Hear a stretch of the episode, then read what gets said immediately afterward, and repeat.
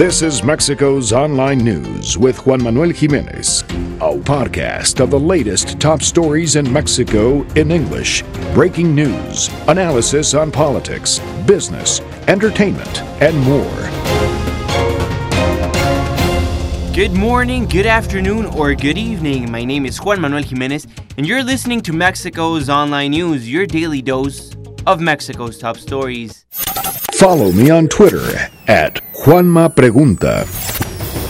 Weekly recap of Mexico's top stories.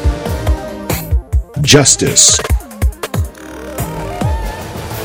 Mexico has a new justice. Ciudadano Eduardo Tomás Medina Mora y Casa protesta desempeñar leal y patrióticamente el cargo de ministro de la Suprema Corte de Justicia de la Nación que se le ha conferido y guardar y hacer guardar la constitución política de los Estados Unidos mexicanos y las leyes que de ella emanen, mirando en todo por el bien y prosperidad de la Unión? Sí, protesto. The Senate has appointed Eduardo Medina Mora as the new minister of the Supreme Court of Justice. To be able to get here, there was a process that Medina Mora had to go through to be able to become the new Justice of Mexico. President Enrique Peña Nieto was the one who started his journey. The president is the one in charge of designating three candidates to the Senate to be able to become ministers of the Supreme Court. The Senate Judiciary Committee examines and approves the candidates, checking to see if they meet the requirements established by the Constitution. Now, there was great controversy from some political parties, mainly the left parties, in which if Medina Mora was an ideal candidate for this position. Now, I believe that he wasn't. Why do I say this? Because he is not a judge. He has never ruled as a judge and he has no experience in the judiciary system of our country.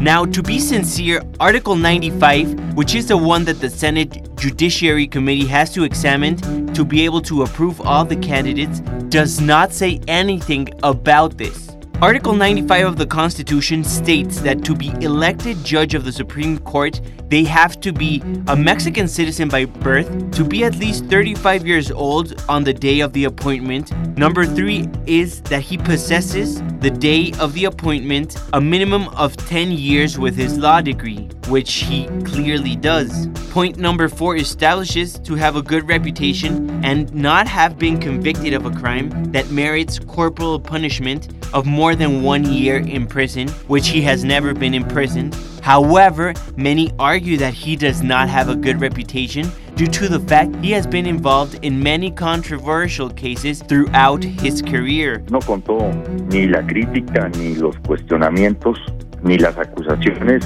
las denuncias que se enderezaron en los últimos días, ni la organización que tomaron varios ciudadanos, miles de ciudadanos en torno de este tema. Which I will explain a little bit further on.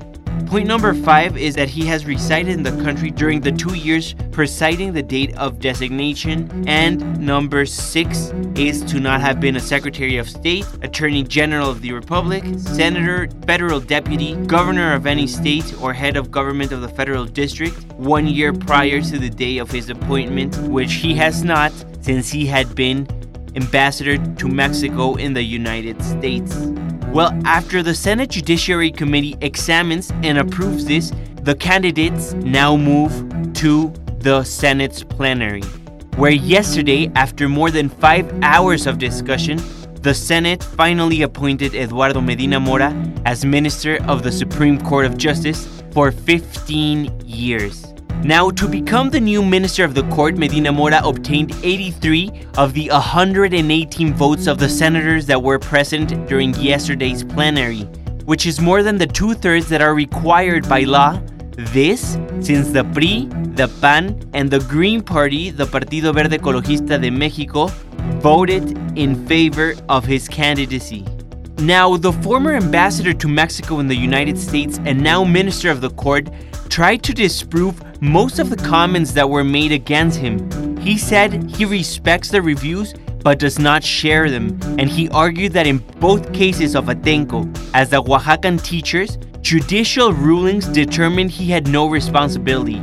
he also distanced himself from having endorsed the so called Fast and Furious operation and having unfrozen the $74 million of Raul Salinas de Gortari's bank accounts in Switzerland when he was head of the Attorney General's office.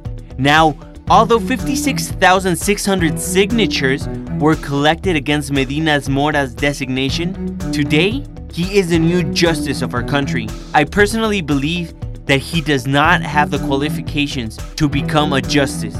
He has never been a judge. Even though he knows the judiciary system, he has never been part of it. However, he is now the minister of the Supreme Court of Justice. So, as Mexicans, we have to respect that because there's nothing we can do right now to make his designation go away. Was it legal? Yes. It was completely legal. The president appointed him as one of the candidates, the Senate approved his candidacy, and he obtained the two thirds of the vote that are required by law in the Senate. There is nothing more than to wish him luck, and that he rules everything that comes through his table, keeping in mind the Mexican public. Now, the question is who will travel to Washington to become the new ambassador of Mexico in the United States? Many say that Secretary Videgaray, head of the Secretariat of Finance and Public Credit, will be the one who will travel to Washington to become our new ambassador. Who knows? We'll see what the future will bring to Mexico.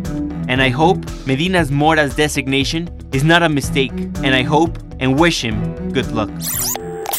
Visit our website, www.juanjimenezcastillo.com. Thank you so much. This was Mexico's Online News. My name is Juan Manuel Jimenez. Be sure to add me on Twitter at Juanma Pregunta.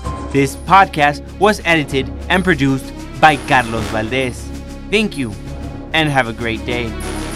This was Mexico's Online News with Juan Manuel Jimenez.